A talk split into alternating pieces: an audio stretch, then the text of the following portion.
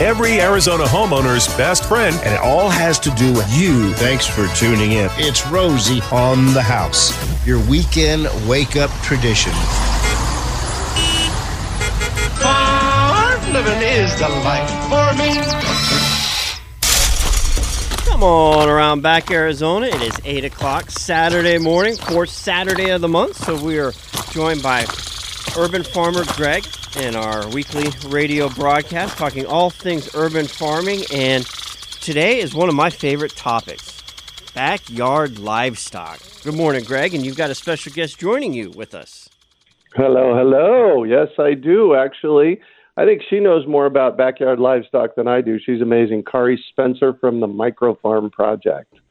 Hello, Hi, Kari. everybody. Well, we thank y'all for your time this Saturday morning. If you'd have questions about starting your own little flock of backyard livestock, uh, different animals, different city regulations, we'll be covering all those things. But you can join the conversation at 1 767 4348. That's 1 Rosie for you. Text questions can be sent to 411 923. And if you'd like to, uh, snap a picture, need a little help with uh, identifying what it is you're trying to describe, you can send pictures to info at rosieonthehouse.com. And, you know, I never like to start on a downer, but just before the broadcast, Greg, you called Ranchman's. What did they say? No, they called. They said, yeah, they're sold out on everything except meat turkeys. Meat turkeys. I called Gordon's Feed. They're not getting any pullets for 10 days, and the stock shop has no idea when they're getting any. Yeah. So we're going to tell Well, you um, how to raise chickens. You just can't buy any right now.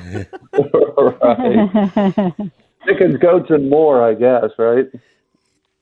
Yeah. There's a lot of other backyard livestock besides chickens, although they're kind of the, I would say, the gateway backyard livestock. Absolutely. So where are we getting started? What, what? Let's look at the different kinds of. Just touch briefly on the different kinds of livestock that you can grow in your yard. And that's There's me so, pitching to you. so many Kari. of them.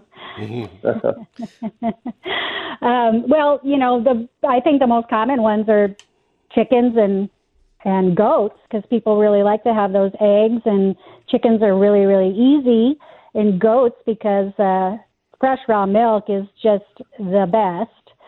Um, so that's those are maybe the two most common, but there are quite a few other ones. Um, as you mentioned, the meat turkeys. Turkeys are very easy to raise. You just need some space. Um, there's ducks. If you don't have much space and you want eggs, you can raise Coturnix quail, also called Japanese quail. They don't need much space at all, and they produce eggs like crazy. And of course, there's uh, backyard bees and rabbits And worms. and worms. I mean, the list goes on. Yeah. So so let's jump into chickens and the benefits of keeping chickens. You know, because it's not just about uh, it's not just about eggs, is it, Kari? Oh, absolutely not. There are so many benefits to keeping chickens. You know, you you've got meat for some people, um, and besides eggs, they're really great helpers in the garden. They help to keep pests off the property. They can even hunt for scorpions and get rid of those. Uh, they create a lot of waste, which sounds like a problem, but if you're a gardener, it's actually a big benefit because composted chicken waste and bedding is some of the best stuff you can put in your garden. Uh, their feathers are great for composting as well, and they are a lot of fun. they are worth their weight in entertainment. When you Oh, mentioned s eating scorpions, that also reminded we we never mentioned guineas, and I do miss having guineas uh, at the place. But what I don't miss is inevitably if you ever found time for that nice little twenty minute nap, that's when they were the loudest. Yes, they they can be very loud. Yes. Yeah, they're gr- they're great eaters of bugs and weeds. In fact, my uh, my compost area is in the chicken coop area. Uh, number one, and then the other thing I do is I let them uh, kind of free range throughout my backyard so that they're doing the mowing of the grass so that I don't have to. Yeah. Yeah, that's true. And one thing I would also mention, considering the times we're living in right now, there's a lot of kids at home. Having backyard livestock is one of the best teaching tools that you can provide for your children to teach them responsibility, where their food comes from. And in our case, we each of our kids had little businesses that they did with uh, when they were young, selling eggs and milk and and other products that they created. Uh, so you know, it's something to think about uh, for our children. And I'm glad I did it with mine. and you'd mentioned the entertainment value of chickens as well. Um, what what varieties have y'all had success with here in the desert? Kari? Well, I like the black star and red star chickens. I I like the um, the Plymouth Rock chickens. The, there's there's quite a few varieties that will do really well here. It kind of depends on what you are looking to gain from the chickens, uh, whether you want meat or eggs or both. Uh, the leghorns, they're skinny chickens. They don't eat much, but they produce a lot of eggs and they can handle the heat. Uh, but then there are some uh, fatter varieties that eat more and they can produce eggs and possibly meat. And then there are strictly meat chickens. So, you know, it really depends on what you want. And uh, there are online, if you Google it, you can find resources to help you to pick a chicken for depending on what your needs are and what your climate's like. Now, there's there's something really important that it keeps coming up for me over the past five or six minutes or so, and that's the how we take care of chickens. It's not really just about going and getting a few chicks at the at the uh, feed store. There's a process that goes behind it to make sure they're safe, isn't there, Kari?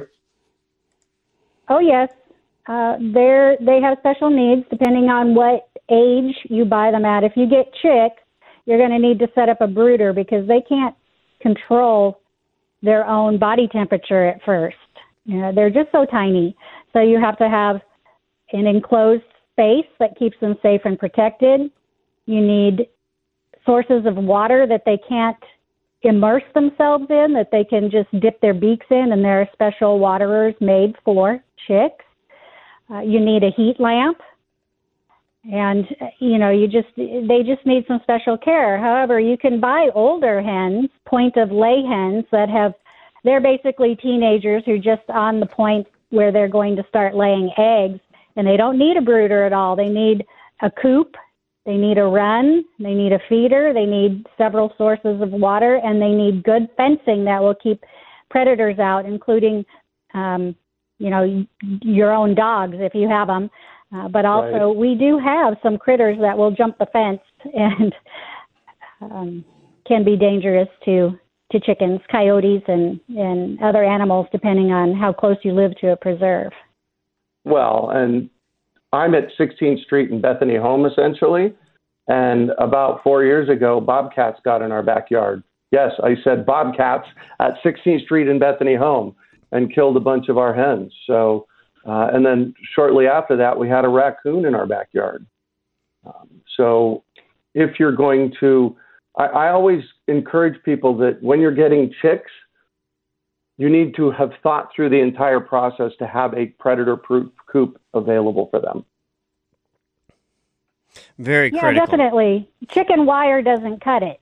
You got to have, you know, some hardware cloth, something that will really keep a predator out, something strong. Then why is it called chicken wire? Well, it'll keep a chicken in, but it, it Oh, it's Oh, not coyote wire. Oh, okay. I got you know, you. to keep the coyote out.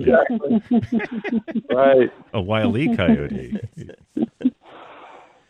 No. And the other the other thing is, that a few years ago, I lost some hens here. Maybe I don't know. I've been keeping hens here for 20 years now, and a few years ago, I lost some hens because their water got warm in the summertime, and they don't drink warm and hot water, and they just dehydrated themselves and died. Uh, so it's always best to change out their water every day and have at least at least two, if not three, uh, places where they can get water. That's really important. And you had mentioned on the chicks, and to me, it's kind of pointless to buy point of lay hens. You miss the whole process, and they're so much more expensive. You can get, uh, you know, when they're they're little tiny pullets and they're a couple days old, they're they're like two or three bucks a piece. A point of lay hen, uh, you know, they can start 25. Right. So Yeah. for us uh, to to buy the amount of chickens we like to keep, if we bought them all point of lay at twenty five dollars, you know, multiply that by twenty four, and it just way outweighs the the benefit and the cost. So we always like to, to start with them really small. And you'd mentioned a heat lamp. We've actually lost a few because they couldn't get far enough away from the heat lamp as well. Like you said, Oh, they yeah. can't regulate their temperature. So you have to you do have to provide the warmth, but you also have to make sure that they can cool themselves off as well. Yes, Right. definitely. We, we actually have an evaporative cooler that we bought off of Craigslist a few years ago. So when it gets really hot, we run the evap cooler for them. We have spoiled chickens here. I believe. yeah, you do. Hey, and there's nothing wrong with that. If they're laying, I don't mind spoiling them. right? yeah. Well, and they're very, very clearly they are Heidi's pets. Um, well, we've got a sick hen right now who is uh, in uh, hopefully not hospice care in the indoor tub, you know, in our bathroom. So Hospice. So uh, I, I I I shouldn't have. To, I'm assuming this means they all have names. Oh yes, oh yes, and they'll uh, run up to her and climb up her back and jump into her arms and love to be hugged. Yeah, those are her pets. More Well, with yeah, if you if you handle them when they're young, they can make great pets. Lap chickens. yeah. yeah. lap chicken. More with Farmer Greg and Kari Spencer here at Rosie on the house.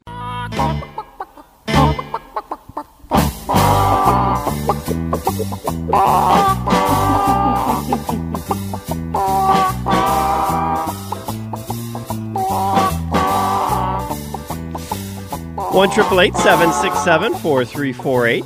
That's one triple eight Rosie for you if you'd like to join the conversation. And just note, you will hear an auto attendant auto answer. Uh, that's Lance Kunkel, one of our team members at Rosie on the house. But you can hit one, just click one, and it skips the auto attendant message and goes straight into our broadcast studio. And you can join the conversation. We do have callers lining up and in the screening process and we'll get to them. But we're going to get back to our guest, Farmer Greg Peterson of the Urban Farm and Kari Spencer of the Micro Farm Project, talking backyard livestock. Where do you want Okay, to well, take it this segment? I was going to say, let's talk about regulations, city regulations, and policy. Um, the the what you need to know is uh, call your city um, neighborhood department and ask them if you can keep whatever animals you can keep because you you know there there are specific rules about that. Uh, what do you know about that, Kari, especially for goats? Well, when you call, you want to make sure that you know the uh, square footage of your property. I know in Phoenix, if you have 10,000 square feet, you have no problems keeping up to 20 chickens. You can have a couple of backyard goats, no problems. Um, and in in other cities, the rules are different. And in in most places, you know, if your neighbors, unless the city forbids it, if your neighbors don't care, it's not usually a problem. But you do need to check and find out uh, from your city and also talk to your neighbors.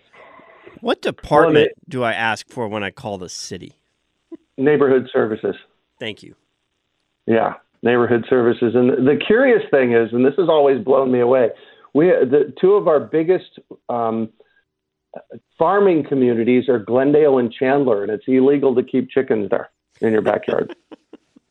I know. Yep, unless I- unless you live in some of the pocket areas that allow them, um, like you know we got Sunburst Farms over here, but And are uh, those on county islands? Is that why there's exemptions? I'm I'm not really sure why they have exemptions. They have big properties, and it's always been. I mean, it, it, as far back as people have been living here, it's been used for agriculture. So uh, somehow they got grandfathered in, and they don't have to follow the same rules as their neighbors do.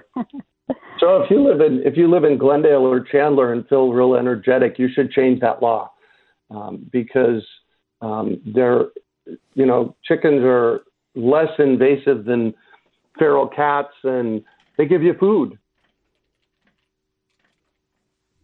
So the other thing I like to talk about is roosters and you know roosters and hens. Those are the boys and the girls and uh, there's two myths about roosters. You remember the myths, Kari? Yes. Uh, one is that you cannot have eggs without a rooster, which is not true. You do not need a rooster to have eggs for eating. You need roosters to get uh, fertile eggs, but not eggs. That's that's correct, right? Yeah, and the other one is that they crow in the morning. right. they crow all the time, whenever they want to. I used to date a, a young lady over near 36th Street in Osborn. and um, in that neighborhood, chickens since the 20s, since the 1920s, have been roaming free there. And you know they go off at two o'clock in the morning, two o'clock in the afternoon. So um, really, you want to be conscious about uh, if you have roosters. You need, I think, you need two acres in Phoenix, don't you, Kari? To have roosters, yeah, you need Yeah. you need some acreage. Yeah. Yeah. You, you need a buffer for your neighbors. Right. Romey? And if you have a rooster, you've got to have a pen to keep them in because they can get mean. And there's nothing, Oh yeah.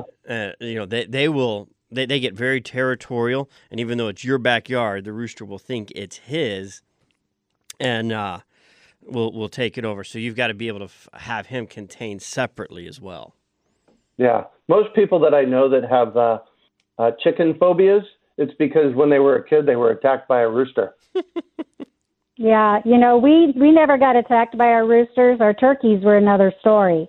But we handled our roosts from the time they were babies. So uh they were a little bit more docile. In fact, my daughter could carry her rooster around like a baby.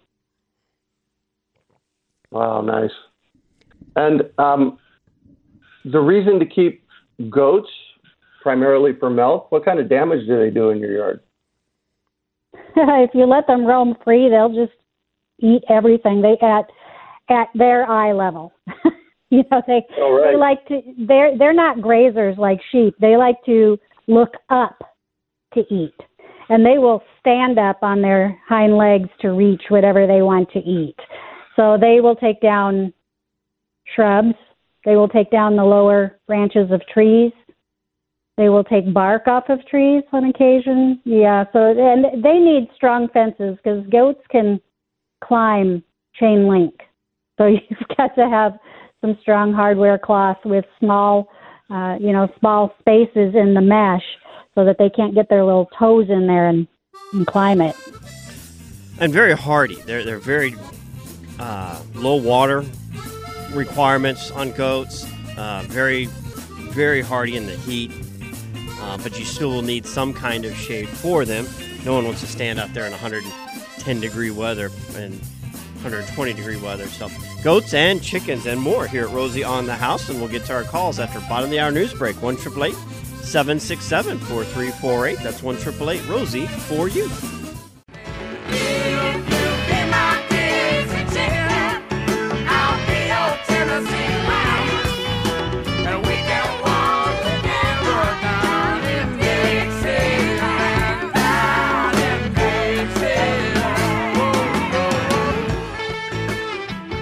You call the 800 number, 888 767 4348, 1 Rosie for you, you'll get an auto attendant that's new. Just hit number one to bypass the message and it'll get you right into the studio, just like Diane, who's called in to join us on air with Farmer Greg Peterson of the Urban Farm and Kari Spencer of the Micro Farm Project as we talk our way through uh, raising and managing and all the benefits of a backyard livestock. Good morning, Diane.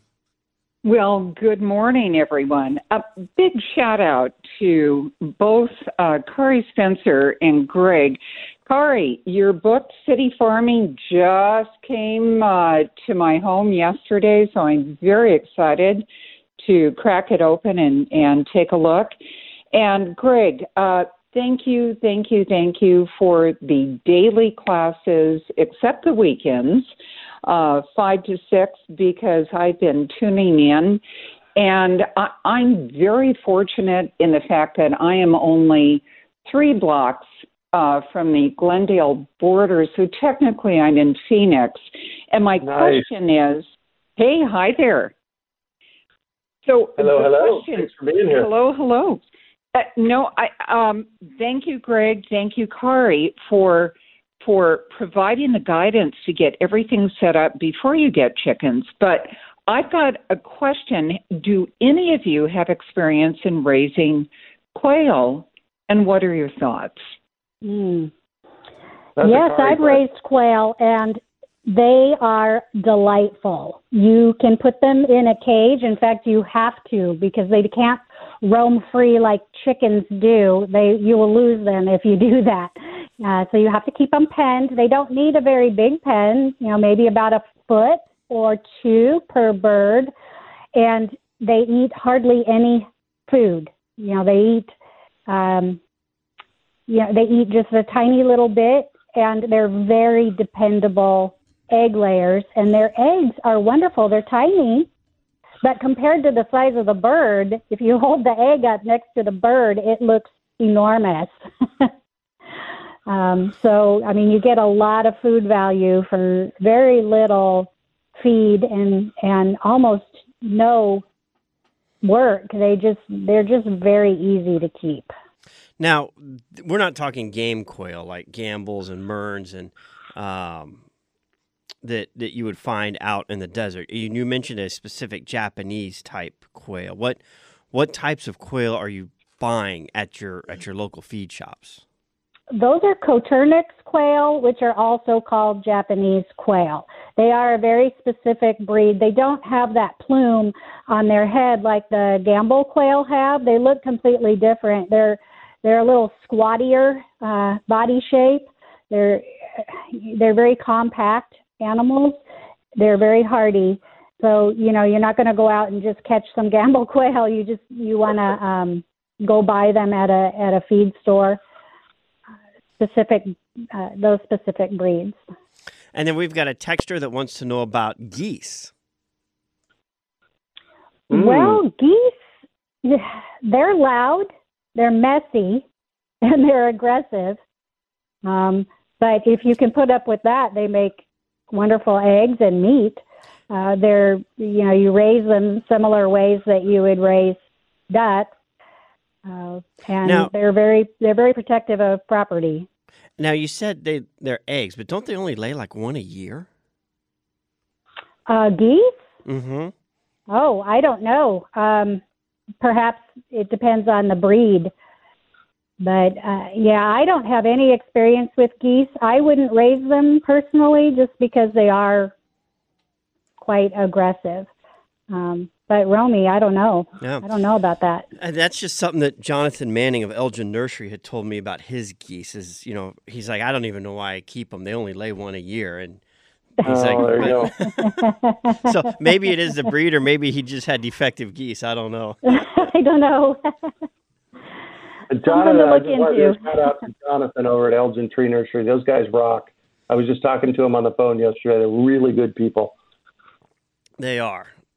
Elgin Nursery. That's one of my my go to places on the way home. I don't like uh, 83rd ish Avenue and off of I 10 and McDowell. McDowell Road.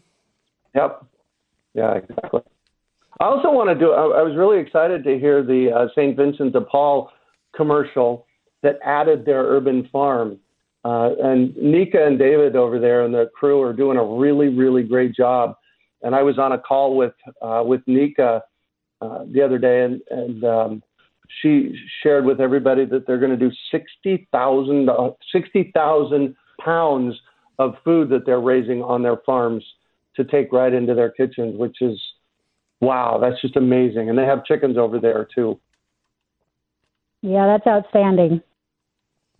It is a, a and their aquaponic uh, setup yeah. there as well is is very impressive. They they got a lot of time invested in that. Yeah. And but I tell you what, you want to you want to get and uh, like uh, motivated, you you can go down there and get motivated real quick to want Yeah. to come replicate Yeah, that in your backyard. Right. And the caller mentioned that we're doing uh, daily classes at five o'clock every day. Kari's given a couple of them. Basically, when this whole pandemic thing started, we, we our team looked at each other and said, "What can we do?" So at 5 p.m. Monday through Friday, uh, we offer a gardening or garden-related class, and people can find out about them at iwanttogarden.com. That's Um, an easy one.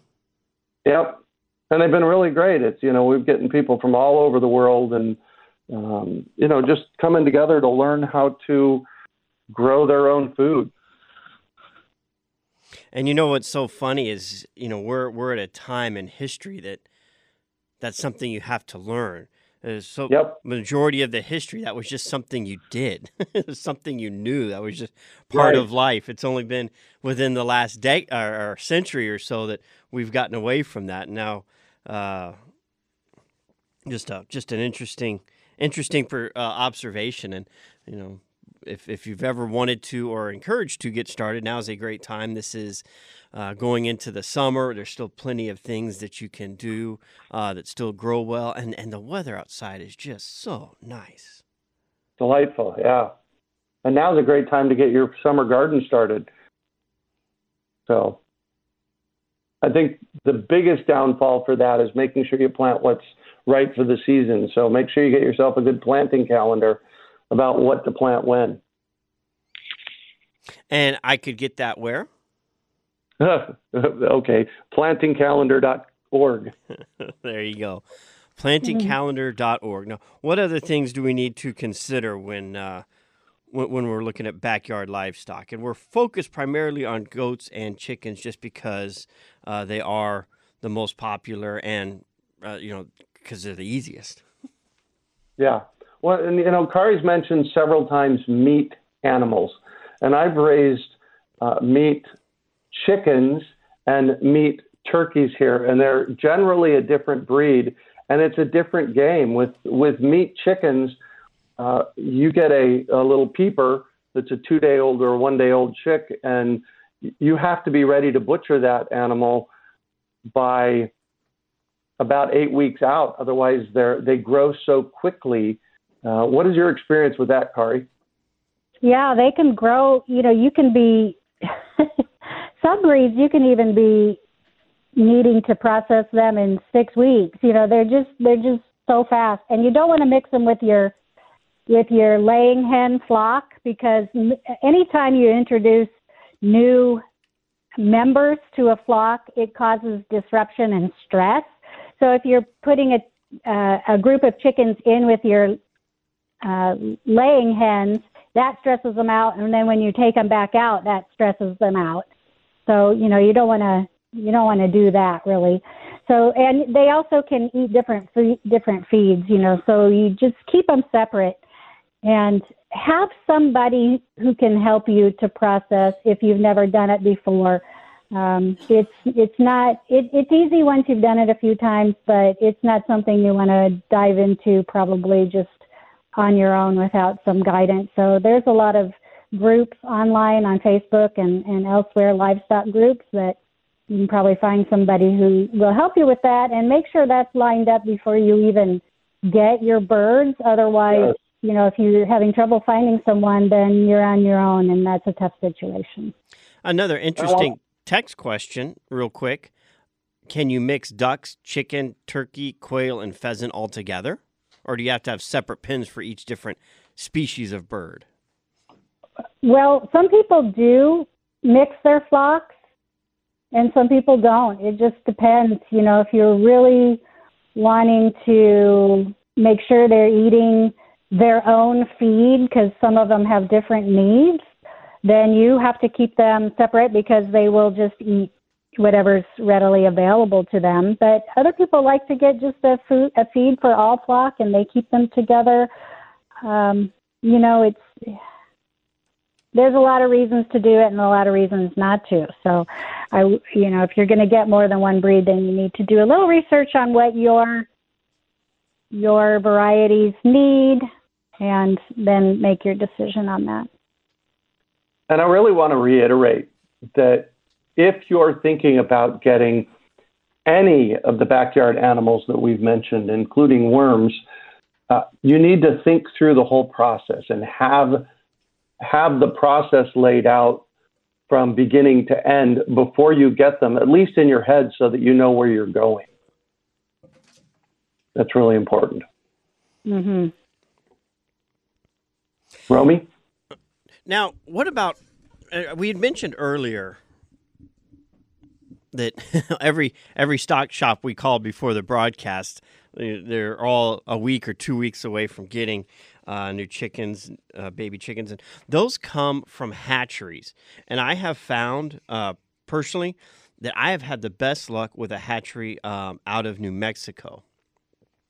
Uh, the ones that come from Ohio and the Midwest, th- their breeds are they're, they're better suited for those regional areas. So when you're at the stock shop, look and see where what hatcheries these are coming from, and try and get something that's from the Southwest. Uh, there's a couple over in California, like I had mentioned the. Uh, I believe it's Privett out of New Mexico. I've had absolutely the best luck out of that hatchery. And then um, a benefit to doing that is they they guarantee like 98% hens. I did um, I ordered uh, heirloom chicks one time uh, Uh-huh. from a uh, heirloom grower out of California that I had met, and it it was really the only reason I bought it because the breed of the chicken was Buckeye, and these are Oh. very specific desert chickens, and uh, so I, I ordered uh, two dozen from them. Eighteen were roosters. Oh my gosh. And you don't find that out till about four or five months after it. So you've got all this time and growing them and feeding them and caring for them. And oh, over half of them were roosters that we had, had to find new for that, homes right? for. Oh my. You're not going to get much sleep with that, that many right? roosters. Yeah, right. Right. There's a name for that, right, Kari? A name for what? Isn't, that called straight run? oh yes, ne- there's nest run, straight run, different terms that that you get. But yeah, you want to make sure that you're buying from a hatchery that guarantees, like Romey said, the 98 percent, um, 98 percent female. No. Yeah. And and if you do get a rooster by accident, a lot of the uh, feed stores will take them and you know they'll find people who will take them off your hands. Um, Yeah. But yeah, you don't want to end up with 18 of them. Right. One year, one year about I don't know, ten years ago, I did an experiment. I had a friend with a big, big backyard, and so we bought a hundred chicks, and we got one male and Wow. ninety nine females. Yeah. So the the um, the process that they go through on that, apparently, they got it down. Now, we had a texter questioning you, Greg. He said uh, you'd mentioned raccoon, but I bet it was a ringtail cat. And I actually looked around because I, I knew I could find it. I sent them back a link to AZ Central about raccoons in Phoenix. There, there are Oh, yeah. raccoons. You were not misspeaking when you said that. No, not at all. We have pictures of it.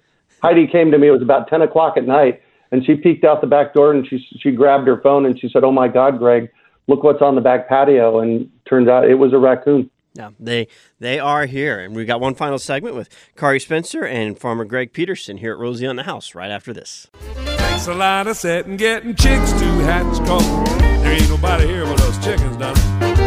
Nobody at all. So quiet yourself, stop all that fuss. There ain't nobody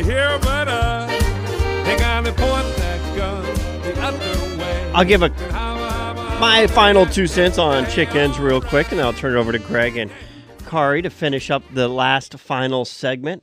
Um, breeds, I the breed I have now has been my absolute favorite, and I got them from Western Ranchman, and they were a cross between a Rhode Island Red and a Red Star.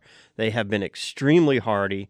Um, if there was one downside to them, they are extremely good flyers, and they get out of their pen constantly. Um, and I it doesn't bother me so much, but when you're sitting under the lawn, I mean, they'll like they they completely get in on you and. You know, uh, this morning when I was feeding the horses, I had two of them in the wheelbarrow as I'm pulling the hay that were, and they're flapping around. So Nice. they, they, they they can get in your space. Um, but second, uh, you can't order direct from the hatchery in a lot of cases, and it sounds like from the calls uh, around to the stock shops that you know everyone's a couple weeks out from getting them. And then I would imagine they're going to go pretty quick. So your best bet if you wanted to start this season is try order straight from the hatchery and you're going to have to do that quick because they will stop shipping chickens once the temperature uh, is over 90 degrees they, they don't ship after that so there's a, a whole season during the summer a couple months span where they're not even coming into arizona they don't even bring them in on 40 into flagstaff because you still have to come from albuquerque or across the mojave so getting Right. here uh, is is is too hot for transportation. And then the final thing is every six months we'll get another breed, so we can always tell how old the chickens are, because they'll only lay eggs for about eighteen months. So we try and keep the ones that are eighteen months in the cage, and the ones that are over that we let out to range and roost and, and scratch in the orchard and peck and, and eat insects. And then that's that's my final bit. And we've got a great resource at rosieonthehouse.com for chickens. Books. Stacking functions, huh? Yes, stacking Yes. functions. Hey, hey, hey. oh, I uh, love that you brought that up, Gary. Um, you you know you mentioned a couple of of uh, things, and my experience with them is that they do last. that They do lay longer than eighteen months. Kari. Yeah, they do. They just slow down. The older they get, they slow down. You know, some breeds will lay like six eggs a week, and you know, but as they get older, that just decreases gradually. Yeah, we'll have you do some. eggs. We'll have some that'll lay up four, five, six years of age, but you know, for that one every three or four weeks, it's not worth it to keep it in the in the egg pen. You know, Yeah. We'll we'll let And- that and- go to compost or let the dogs have that egg when it finally comes. Oh, there you go. The uh, the what I found is that the older they get, the, they lay less eggs, but the eggs get bigger. Agree. Yeah. We and interesting. We just had a hen die six weeks ago. That, uh, as far as we could tell, she was nine years old. Um, wasn't hadn't laid in years, so she's you know as you, as you say, Romey, you put them out to pasture, they can. Uh, um, you know, they eat your bugs and weeds and till and, you know, do all that great work for you. So you don't want to, you don't want to move them along too fast. And then And you had Kari- an email about rabbits. Oh, I did. Yes. Uh, I'll get to that in one sec. I want to talk about flying chickens real quick. Okay. What do you do, Kari, for uh, chickens to help them not fly so far? Well, in our case, we cut the on one wing, we cut the longest feathers off the underside of the wing, and Yep. that made them a little unstable. So they could still fly somewhat, but not get over the fences. Yeah, and the, the key there is only prune one wing. And it's just like cutting your nails, so it's not hurting them. But it, uh, I had a lady a few years ago um, say, I, I need to bring you some chickens. Uh, they keep getting out. I said, Well, did you prune their, their wings? And she said, Yeah, I pruned both sides. And I had a great texter ask, uh, you know, if you let your chickens out, how do they go? How do you get them back in? Well, at the end of the day, when the sun sets, they'll return to roost by themselves, and you just go lock it. Amen. urbanfarm.org uh, to get more from Farmer Greg Peterson or sign up for any of his classes. Plantingcalendar.org